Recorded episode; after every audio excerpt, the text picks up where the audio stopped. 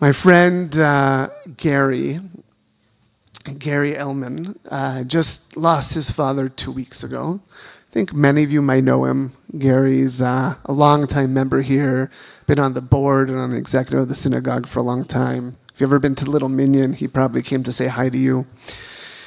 So Gary's father passed away. And Gary knew that his father was going to die very soon. It had been many years of his father being sick.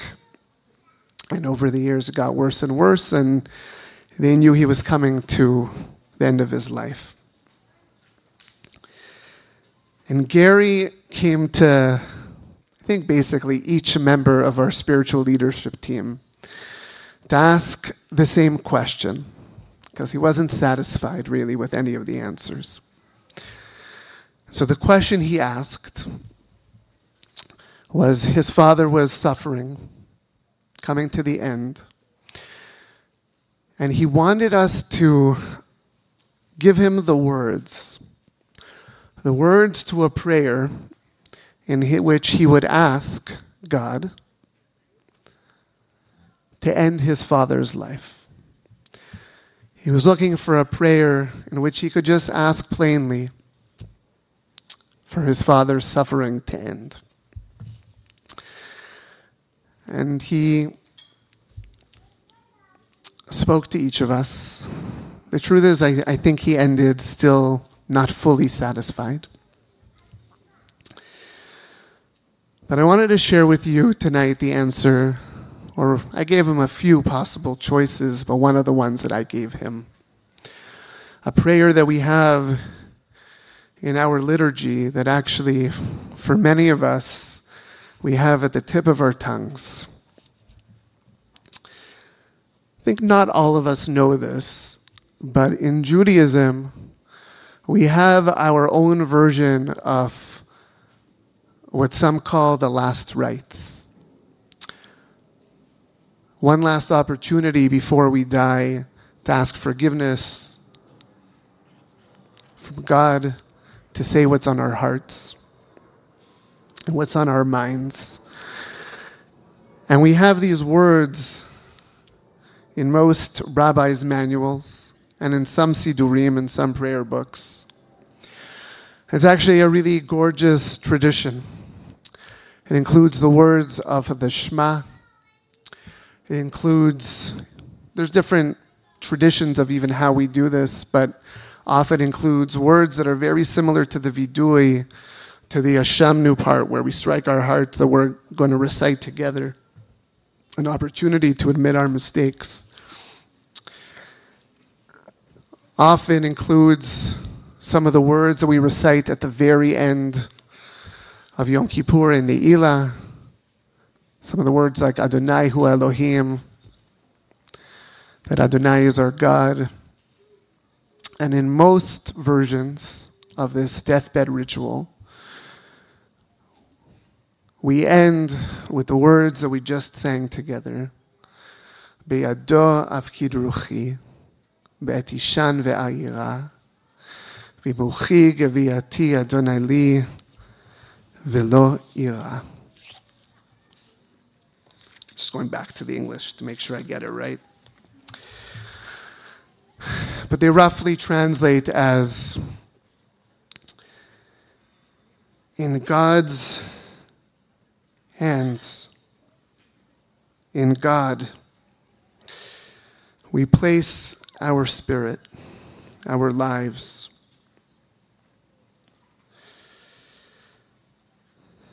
And if I'm not able to wake up this time, as I usually do when I go to sleep, but if I can't wake up this time,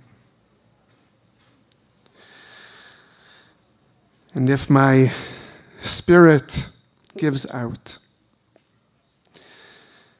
God is mine, God is with me. Velo ira. And I won't be afraid.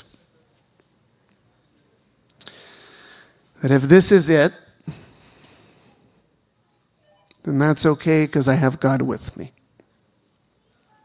And I trust in God. So I shared these words with Gary. And ultimately, this is what he did. They gathered his family. And when his father was really close to the end, they went through this ritual. Gary's father, David, wasn't able to recite it on his own, so they recited it for him. And they sang and they cried, and they told him that how much they love him. Biyado afkid ruchi. That with God we trust our spirits. Ruach is also our wind. When I think of these words, I think also about, about our breath, that we trust God with our breath. Our ancestors believed that when they went to sleep, that they were experiencing a partial death, which is why we have in the morning the prayer of Modeh Ani, of how grateful we are to be alive once more that sleep is sort of this in between state. I want to share with you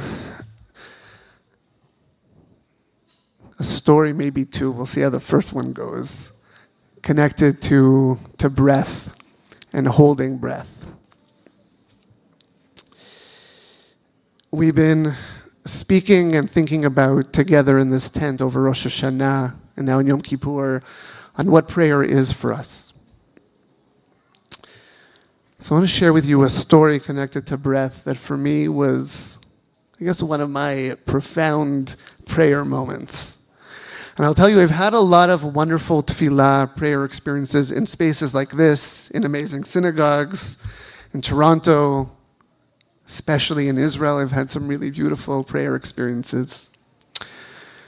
And I think that those prayer experiences were actually all there to prepare me so that I could pray when I really needed to. Don't get me wrong, I think we should pray every day. I think it's helpful to help us notice the little things, but I think it especially prepares us for those big moments.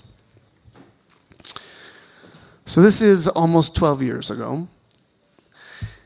And my wife, Ryla, who's here, was uh, just rolled in to, um, to have her, um, her stomach cut open so that we can welcome our first child into our lives. And she was having a C section. And I remember being in the waiting area because I wasn't allowed in yet as they prepped her. I remember sitting there for a very long time. It may have been five minutes, but in my memory, it was forever. I was sitting there and I was davening, I was praying. I have no idea at this moment what it was, what I was saying. If it was words out of the Siddur or just, you know, breathing, as Aviva would now tell me to do, but I didn't have her at that point telling me to just breathe. And it felt like forever. And then I went in. And I was still still praying. Everything was going as planned. And I remember that in the moment in which Shiloh was born, who is she here? Somewhere, somewhere wandering around. She'll be sad after that she missed me talking about her. In the moments before, really the seconds before Shiloh was born, I remember holding my breath. Imruchi. At that moment, my breath didn't matter. I was just fully holding it. And I was holding it as I was waiting for her to breathe her first. And she did.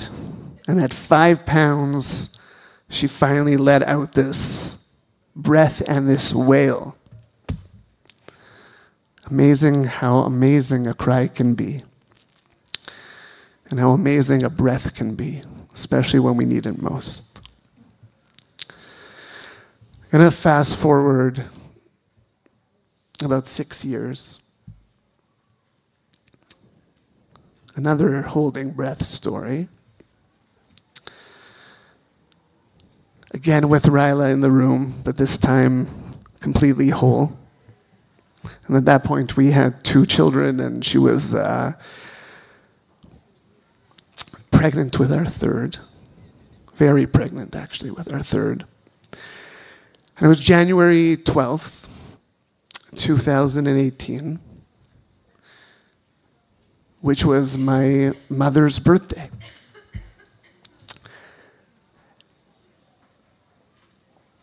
And this time, when we were in the hospital room,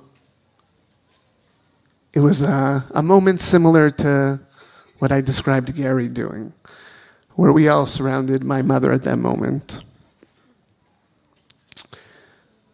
And we recited those prayers. And we sang really loudly. I remember those words. Just like we sang it here. The feeling was obviously different in the room. But there was also some, actually, a lot of meaning and connection.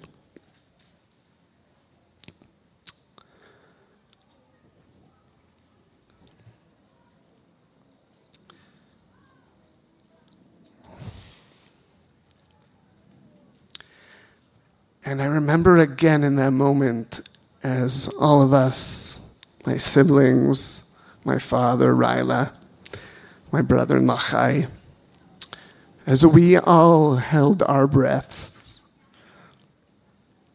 as my mother took her last.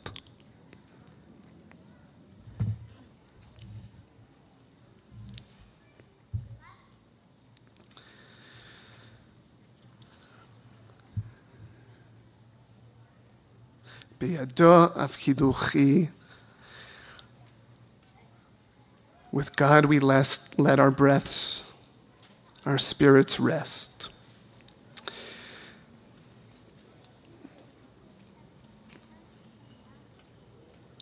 There's a debate between the Rambam and the Ramban, Nach- Nachmanides and Maimonides, about where we know we have to pray from, and is it even a mitzvah?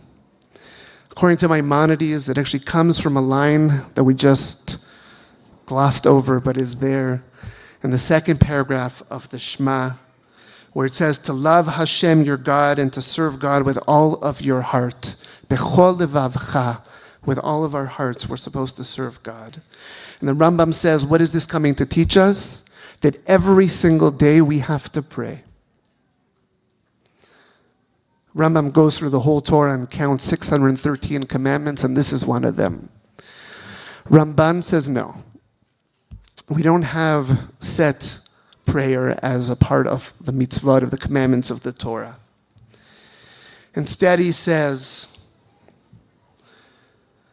the basic matter of prayer is not an obligation at all. Rather, it stems from the blessed Creator's kindness towards us, that God listens to us and responds when we call out to God. that tefillah, on the one hand, is something that we must do every day. And on the other hand, according to the Ramban, tefillah is this great gift that God gave us, teaching us how to call out. So then when we need to, we're prepared for it. So then when we have those many blessings in our lives and those many moments of hardship, and we have those incredible moments of our lives that leave us breathless.